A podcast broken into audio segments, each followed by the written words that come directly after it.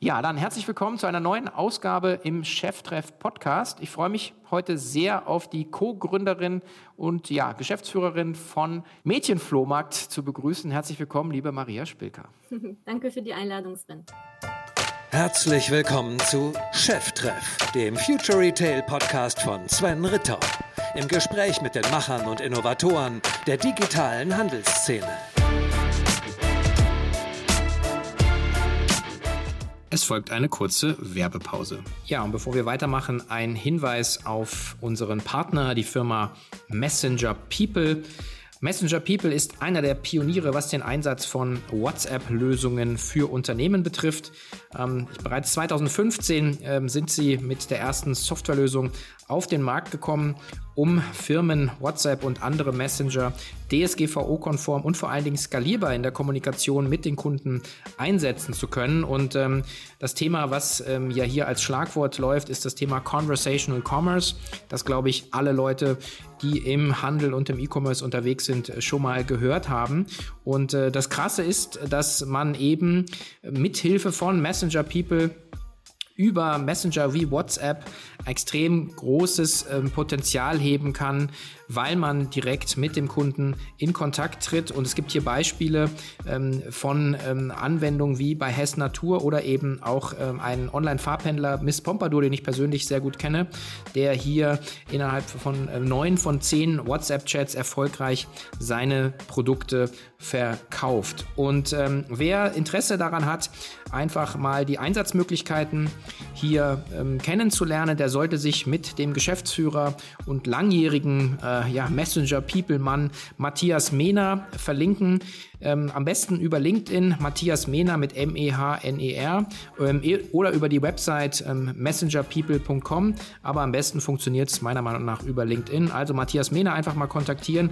Der macht seit Jahren eigentlich nichts anderes, hat über 100 WhatsApp-Projekte umgesetzt und kann mit euch diskutieren, für was und wie ihr den Messenger People Service in eurer Kundenkommunikation gewinnbringend einsetzen könnt. Also direkt draufklicken. Viel Spaß. Und schon ist die Werbung auch schon wieder vorbei. Ja, Maria, magst du dich ganz kurz vorstellen? Wer bist du? Was machst du?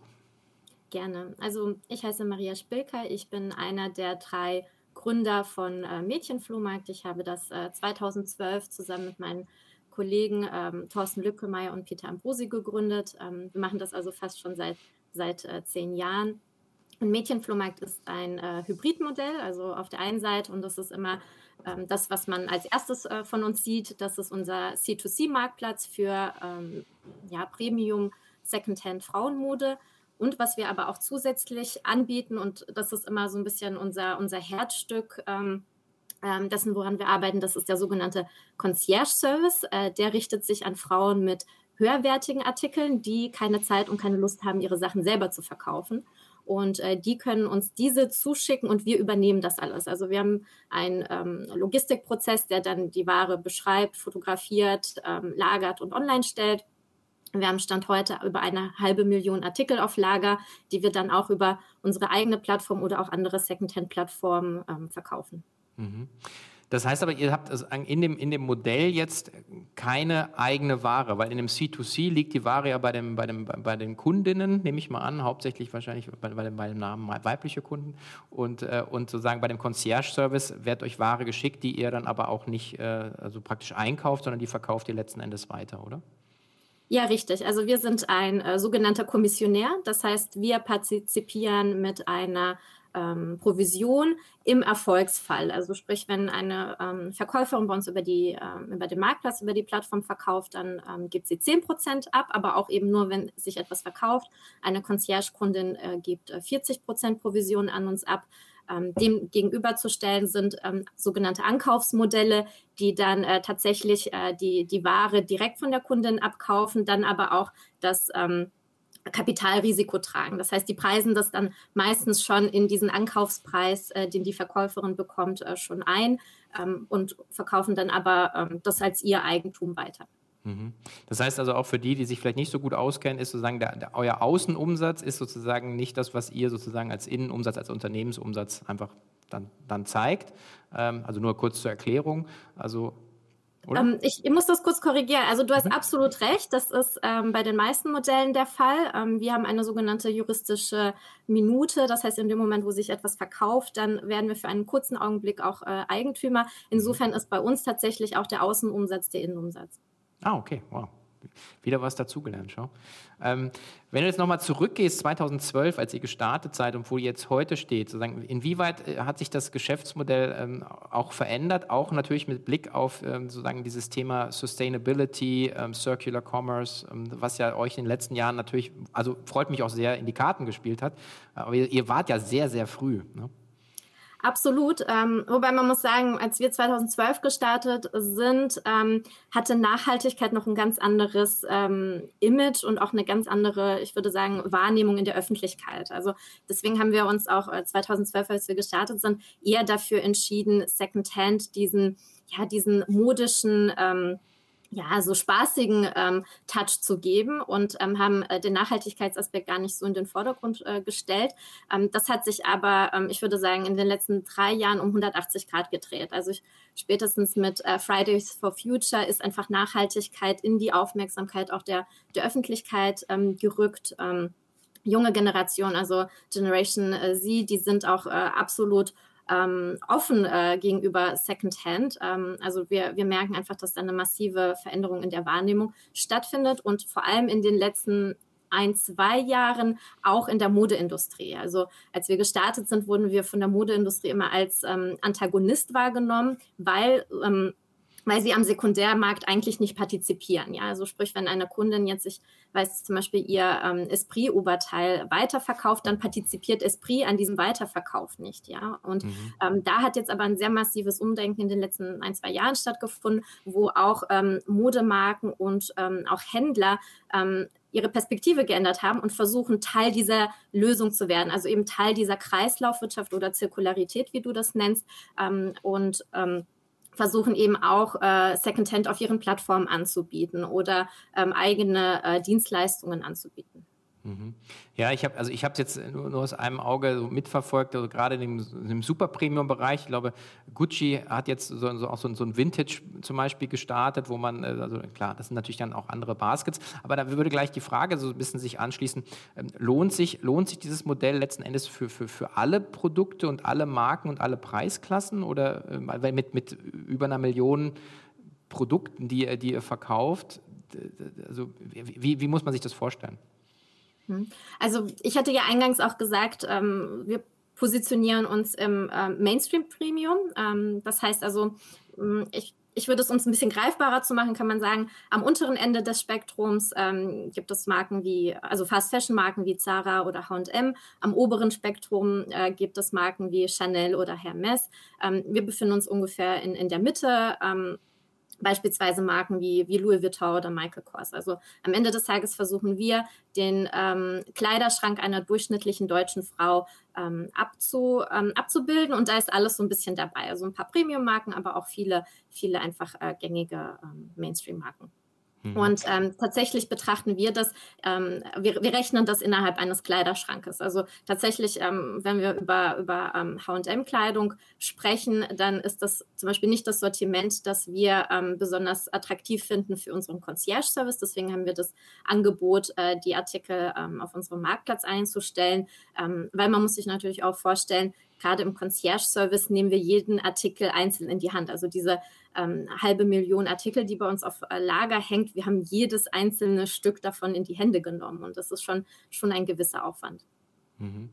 Und ich meine, bei, bei, den, bei den, also ich kann mir jetzt vorstellen, bei dem Concierge-Service-Thema ist, ist, ist ja auch eher so dass diese Frage, ist es ähm, echt? Ja, also eine Echtheitsprüfung, die ganze Fake-Geschichte. Bei dem klassischen C2C-Modell, jetzt irgendwie eine Esprit Hose, ähm, stellt sich wahrscheinlich dieses Thema nicht so sehr, nehme ich mal an, oder? Ähm, Habe ich früher auch gedacht. Ähm, tatsächlich haben wir mittlerweile auch von Zara Fälschungen ähm, äh, gefunden. Also das ähm, denkt man gar nicht, aber es gibt natürlich auch da beliebte Modelle, die ausverkauft sind und dann ähm, gefälscht werden. Aber okay. natürlich ähm, am relevantesten ist Premium- oder Luxusmode.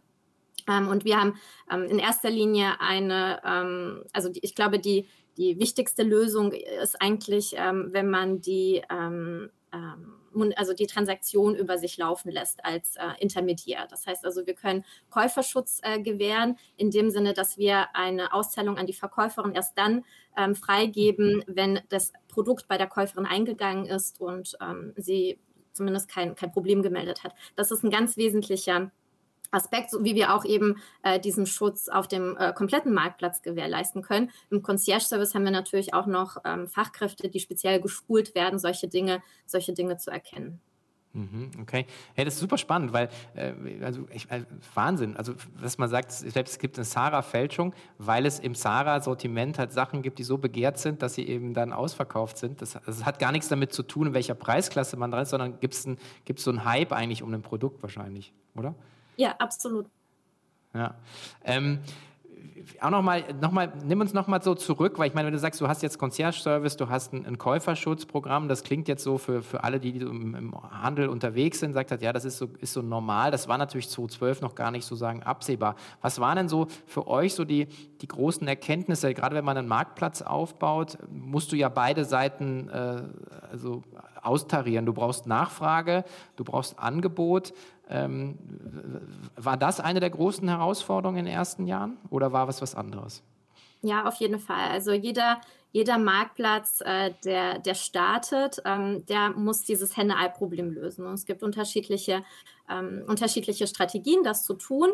Ähm, wir haben das äh, mit Hilfe des Concierge-Services getan. Das heißt also, die ersten Produkte ähm, wurden uns von Freunden, Familie, aber auch ähm, ersten Influencer oder damals gab es den Begriff Influencer noch gar nicht, sondern es waren Modebloggerinnen, die das äh, semi-professionell betrieben haben die uns da einen Vertrauensvorschuss äh, gegeben haben und ihre Sachen zugeschickt haben. Also die ersten 500 Produkte, mit denen wir an Tag 1 gelauncht sind, haben meine beiden Mitgründer und ich ähm, alle selber online gestellt. Also ähm, tatsächlich, ich habe fotografiert, äh, Peter Ambrosi hat äh, gebügelt. Ähm, da ist er, da gibt es eine lustige Geschichte, dass er besonders stolz war, aus einem Rock irgendwie jede einzelne Falte rausgebügelt zu haben, bis ich ihm sagen musste, dass das ein Plissé-Rock ist und dass das so, dass das eigentlich so sein soll.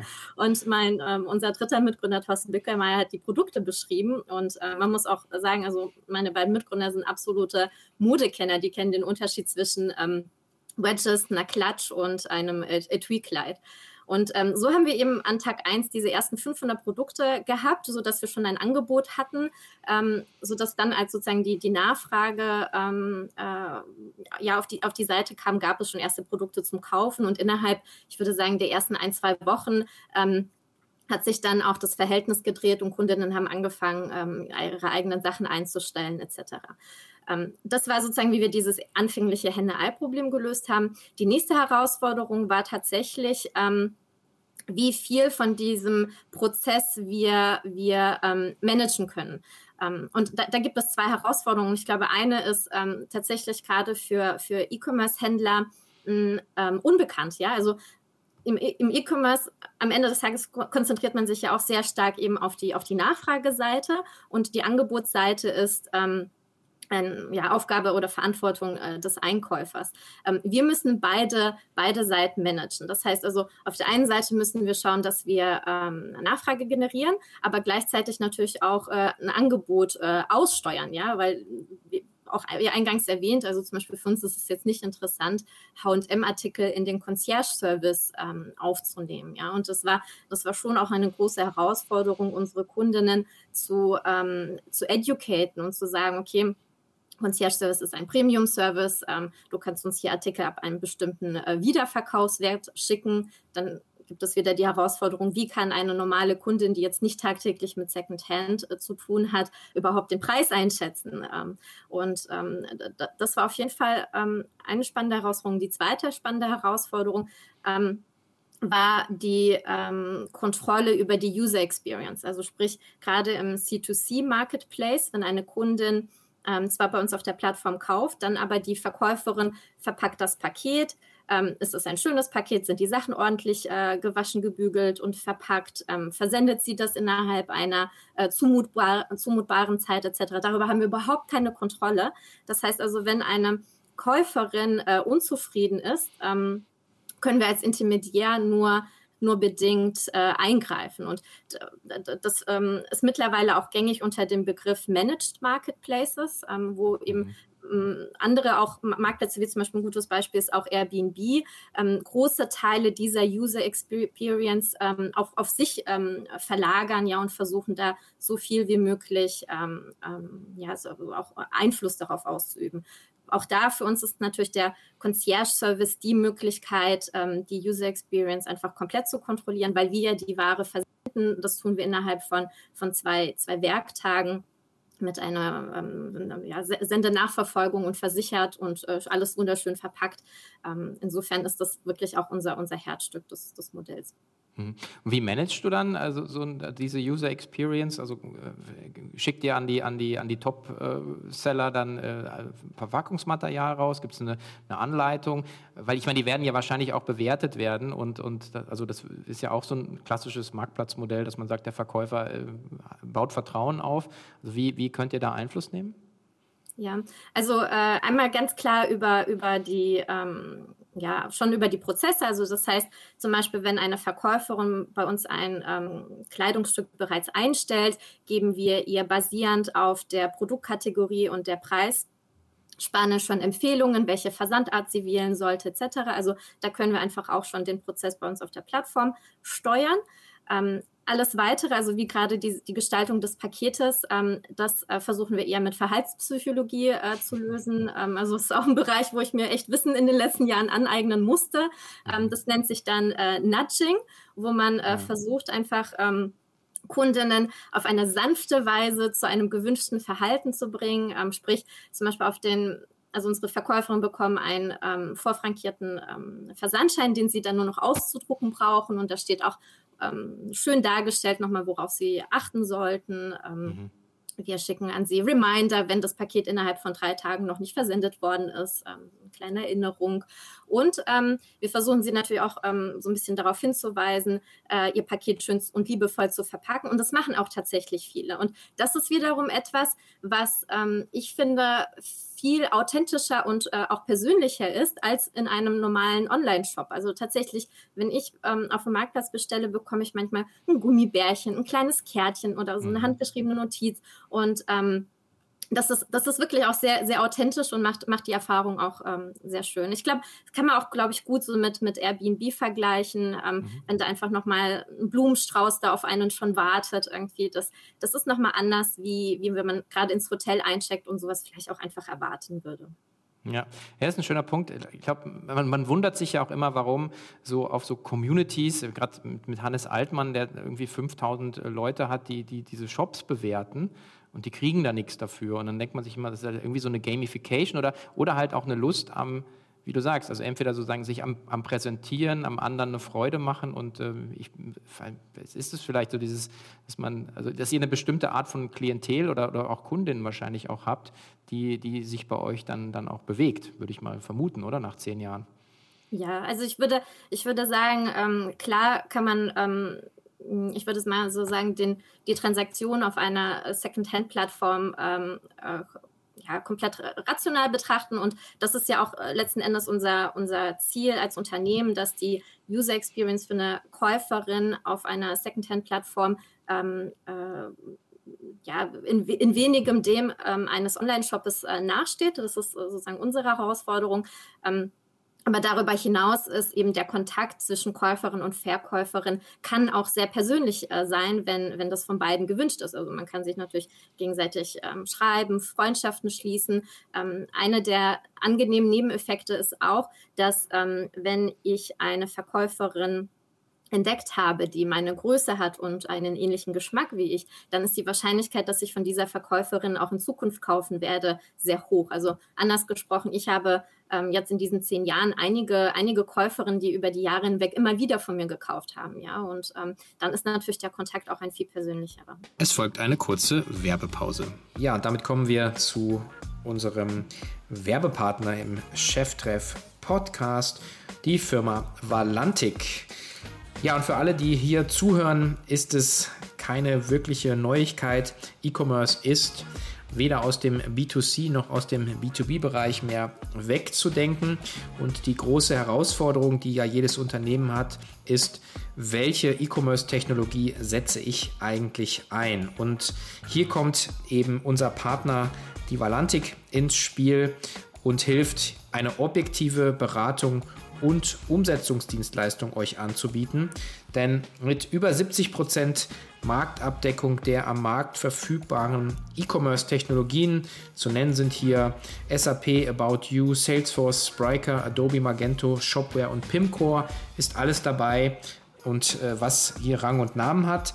Und das Ganze wird natürlich auch ergänzt durch entsprechende PIM-Systeme oder eben Marketing-Technologien. Und die Valantik ist hier aufgrund ihrer Größe und Expertise in der Lage, euch eben bei dem Entscheidungsprozess einmal zu begleiten und dann auch diese Projekte für euch umzusetzen. Also für alle die, die in der E-Commerce Champions League mitspielen wollen, ist Valantik der richtige Partner. Überzeugt euch selbst unter der Landingpage www.valantik.com slash omr.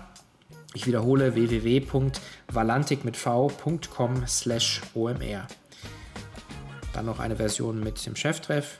Überzeugt euch am besten selbst unter der Landingpage www.valantik.com slash k5, wobei man Valantik hier mit V schreibt. Noch einmal die Landingpage www.valantik.com slash k5. Und schon ist die Werbung auch schon wieder vorbei. Mhm. Das war der Maria Spilker-Style, finde ich nicht schlecht. Ähm, die, gute Frage dann auch, die sich jetzt mir sozusagen direkt anschließt, ist, äh, sind, sind eure Verkäuferinnen äh, äh, dann professionell?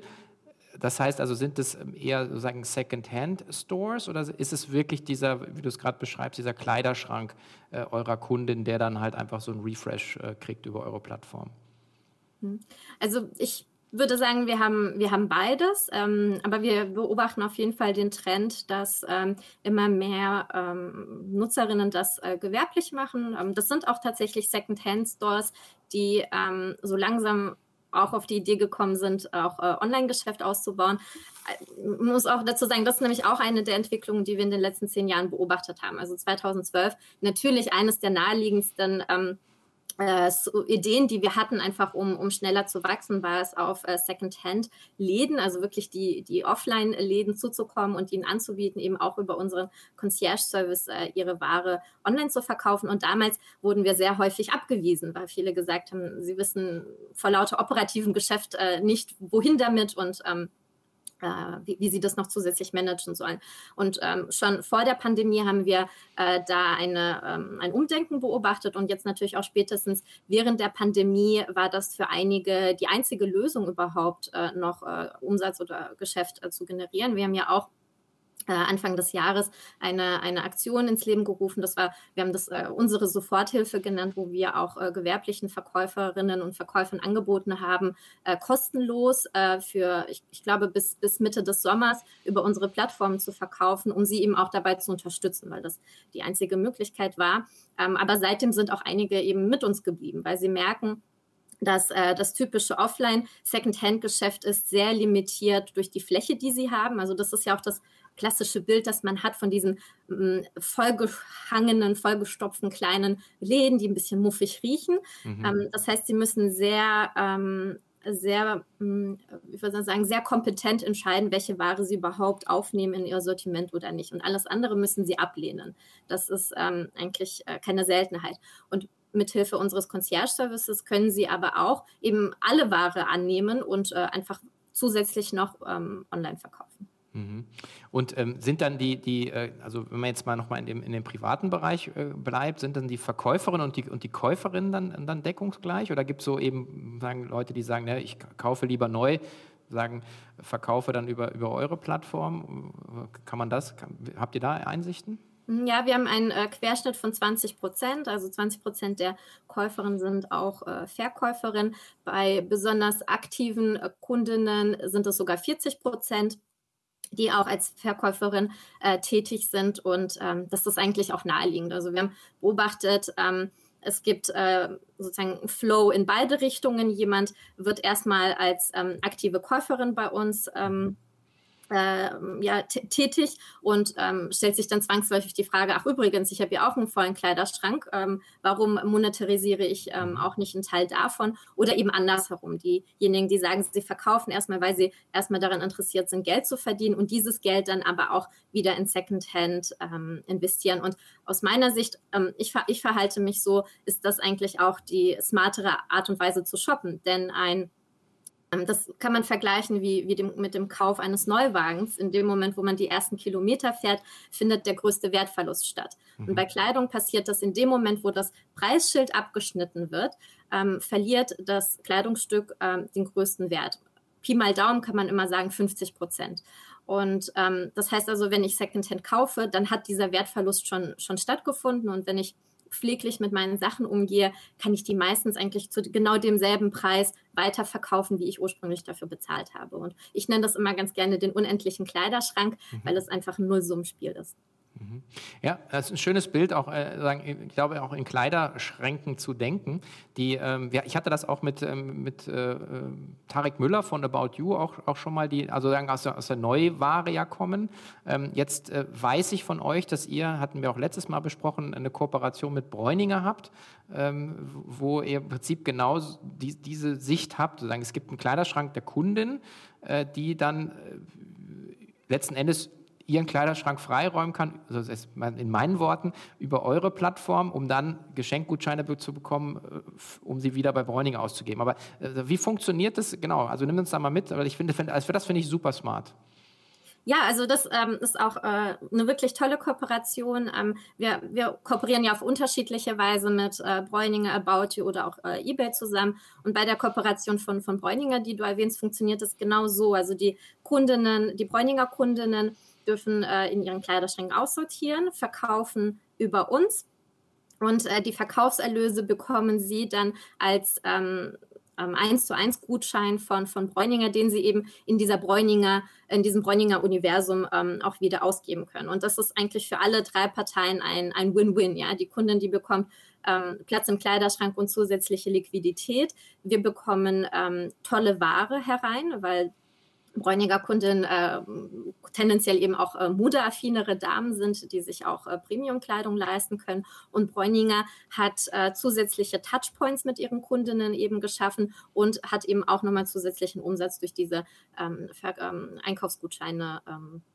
äh, generiert. Also das ist äh, für alle drei ein äh, Win-Win-Win und ähm, wir arbeiten weiterhin sehr gerne mit Bräuninger zusammen. Mhm. Warum machen die das nicht selber? Also, meine, ist ein bisschen so, also eine blöde Analystenfrage. Äh, ich weiß warum, aber was ist deine Sicht drauf?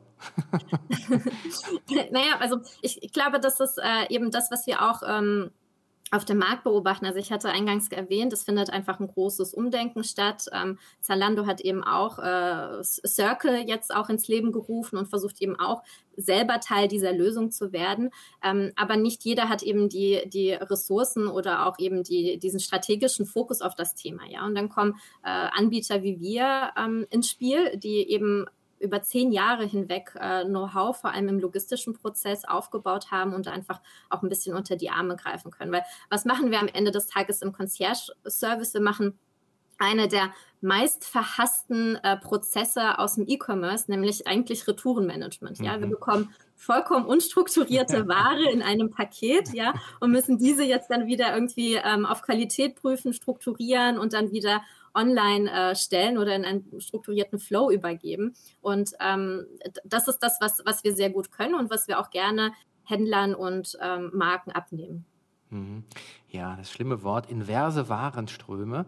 Ähm, ich hatte eingangs gesagt, dass ähm, ich äh, vermute, dass ihr da, ähm, also wie ja gerade beschrieben, eine echte Kompetenz aufgebaut habt und auch eine Art Kostenführerschaft ja für euch dann wahrscheinlich claimen könnt, weil das ist nicht einfach und es ist lästig und keiner mag es gerne und am Ende ist die Frage, wie effizient setzt du so, ein, so einen Prozess auf? Ist das, würdest du sagen, eine eurer Kernkompetenzen, die ihr aufgebaut habt über die letzten zehn Jahre? Mhm. Also ich äh, denke, dass wir da tatsächlich ähm, diesen, diesem Anspruch, ähm, ich würde sagen, gerecht werden können oder versuchen immer wieder aufs Neue gerecht zu werden, ähm, weil tatsächlich in, entwickelt sich das auch weiter.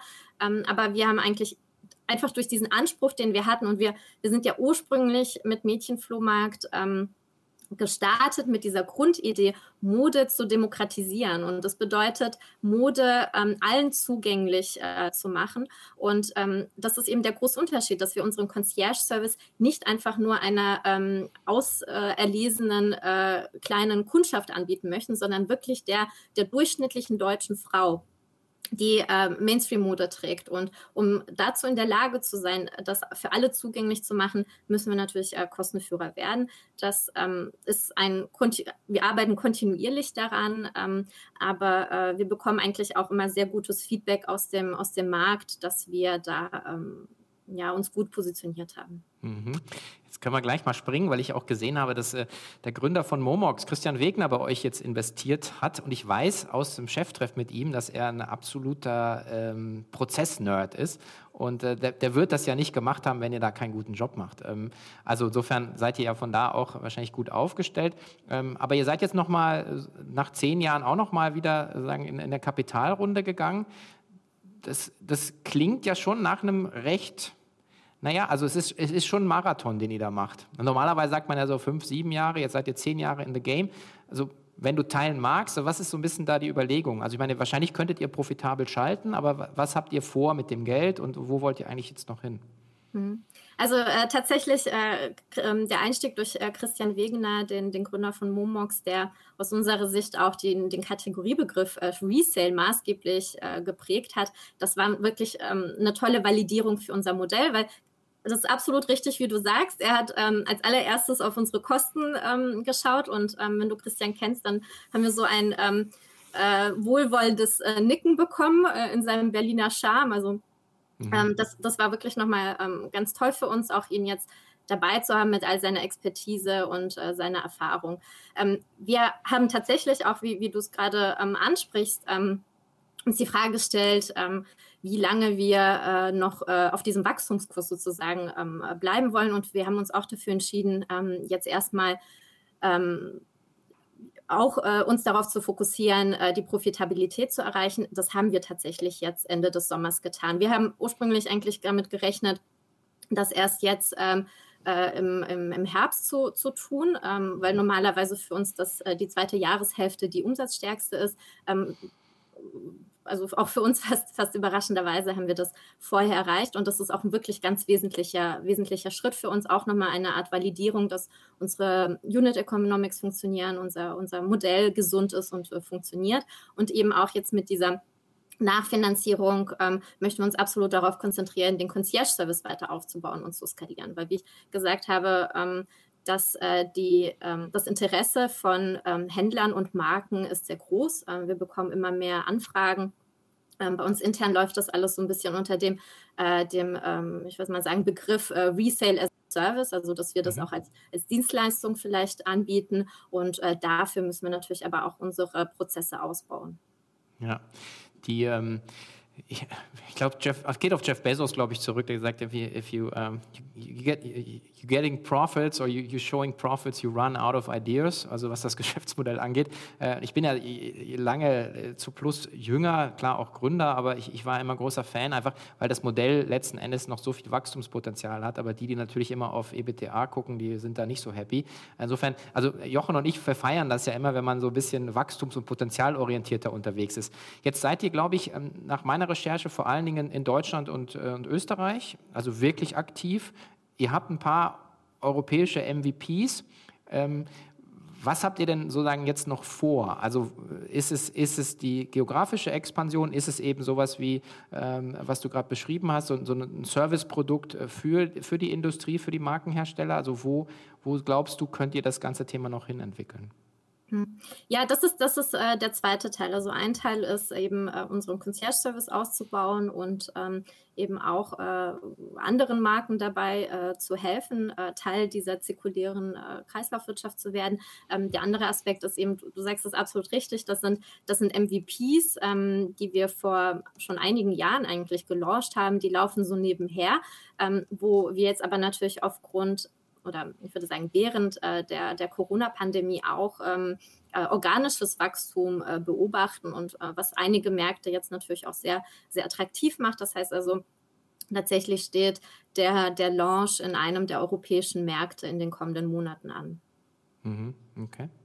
Die, ähm, und ist es, also da natürlich dann mal die Frage, ist es so ähm, eins zu eins übertragbar? Also ist so, dass das, das, das, das äh, also auf der einen Seite ist natürlich so das, das Kundinnenverhalten äh, sozusagen identisch, also ist, ist, so diese, ist es universell, dass man sagt, sozusagen dieses schlimme Wort Pre-Loved Fashion kauft man sich. Auf der anderen Seite gibt es eben auch das Angebot dafür. Also ist, sind da die europäischen Märkte, müsstet ihr ja eigentlich schon wissen, oder mit euren MVPs?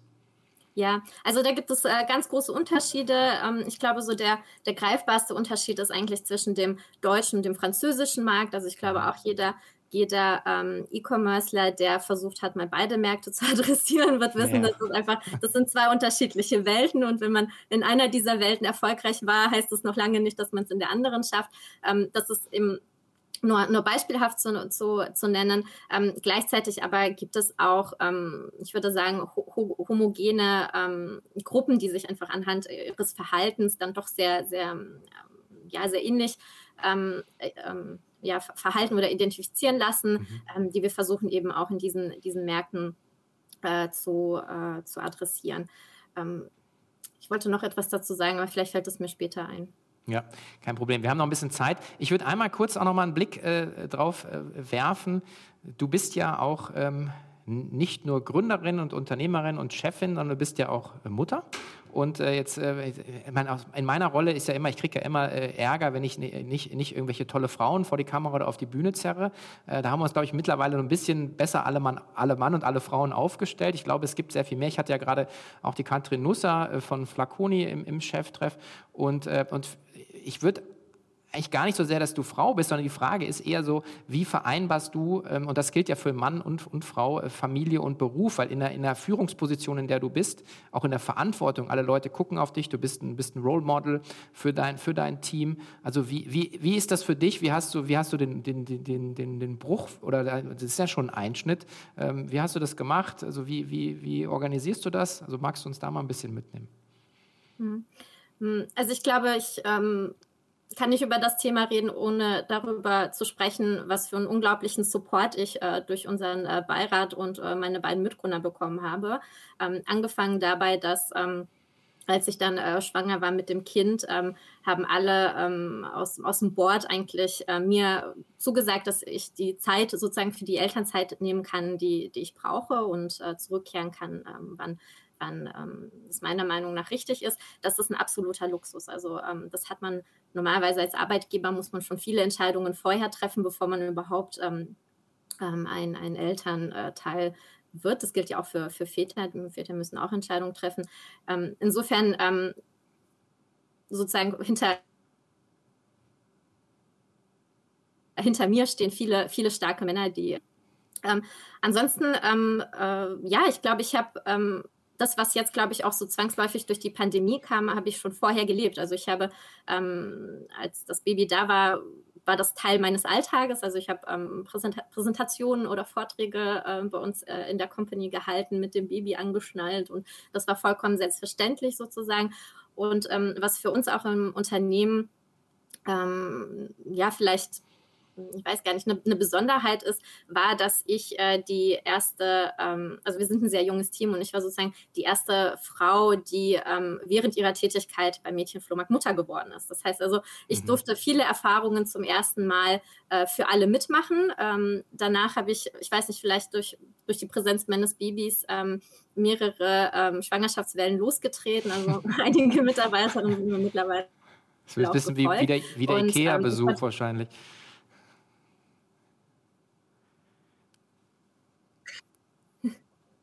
Oh, jetzt äh, war gerade die Verbindung kurz weg.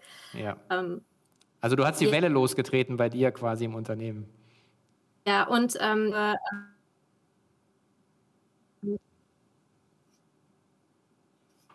ja, genau. Jetzt, ja, jetzt holpert es ein bisschen. Äh, dass ich wieder das, hier online bin. Ja, geht schon. Können wir nachher zusammenschneiden, das ist kein Problem. Ähm, was vielleicht auch nochmal jetzt, auf, wenn du das auf, aufs okay. Unternehmen nochmal guckst. Ich glaube, ich bin jetzt über. Ja, super. Wenn du nochmal aufs Unternehmen guckst, du hast gesagt, du hast eine Welle losgetreten. Ähm, was, was hat sich dann auch verändert jetzt für, für, für dein Team, für das weibliche Team vor allen Dingen? ähm, was, was, was, genau, also mehr Leute, mehr Mädchen, Frauen, die schwanger geworden sind, aber, aber es geht natürlich auch die Frage als Arbeitgeber ja immer, wie, wie, bindet, man, wie bindet man diese Ressourcen auch, auch ein, dass das eben auch für beide Seiten funktioniert.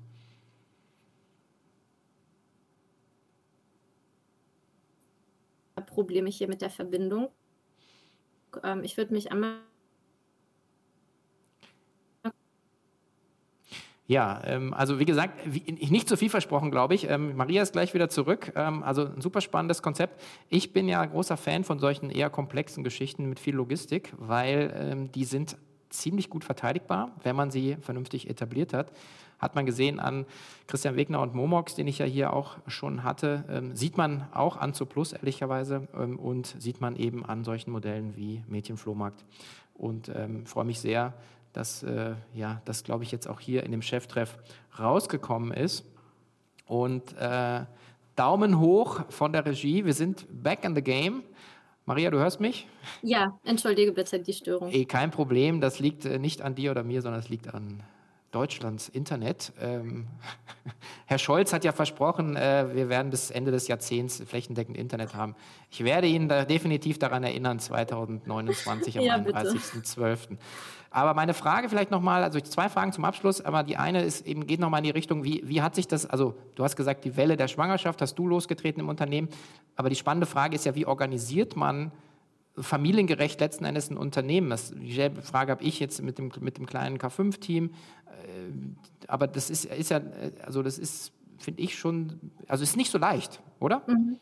Ja, in keins, äh, wirklich nicht. Ähm, und ich glaube, das ist ähm, das größte oder wichtigste Learning, das ich ähm, eigentlich äh, daraus gezogen habe, ist, dass jede familiäre Situation ist sehr individuell und das Wichtigste ist eigentlich, dass wir als Arbeitgeber auch die Flexibilität haben, auf die individuellen ähm, äh, Situationen einzugehen. Ähm, das fängt äh, tatsächlich auch schon vor der Geburt des Kindes an, geht während der Elternzeit weiter. Also wir versuchen ähm, mit den Müttern und Vätern eigentlich auch in der Zeit äh, kontinuierlich im Gespräch zu bleiben, dran zu bleiben, ähm, neue, neue Rollen zu identifizieren, je nach Bedarf. Ja? Also nicht alle wollen und können ähm, mit äh, dem zeitlichen Aufwand zurückkehren, äh, den sie zuvor gezeigt haben. Und wir versuchen da eigentlich immer individuelle Lösungen äh, dafür zu finden. Zum Glück ist das äh, bei uns noch möglich, weil wir auch ein relativ kleines, äh, kleines Team sind.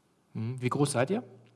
Wir haben ähm, also insgesamt um die, ich glaube, 100, 130, 150 ähm, Kollegen mhm. und Kolleginnen, ähm, aber äh, tatsächlich Mütter wahrscheinlich, muss ich kurz zählen, sieben, sieben bis zehn. Da kann man noch individuell drauf eingehen. Mhm. Sucht ihr Leute? Auf jeden Fall. okay. ähm, ja, also wir haben, Remote, egal.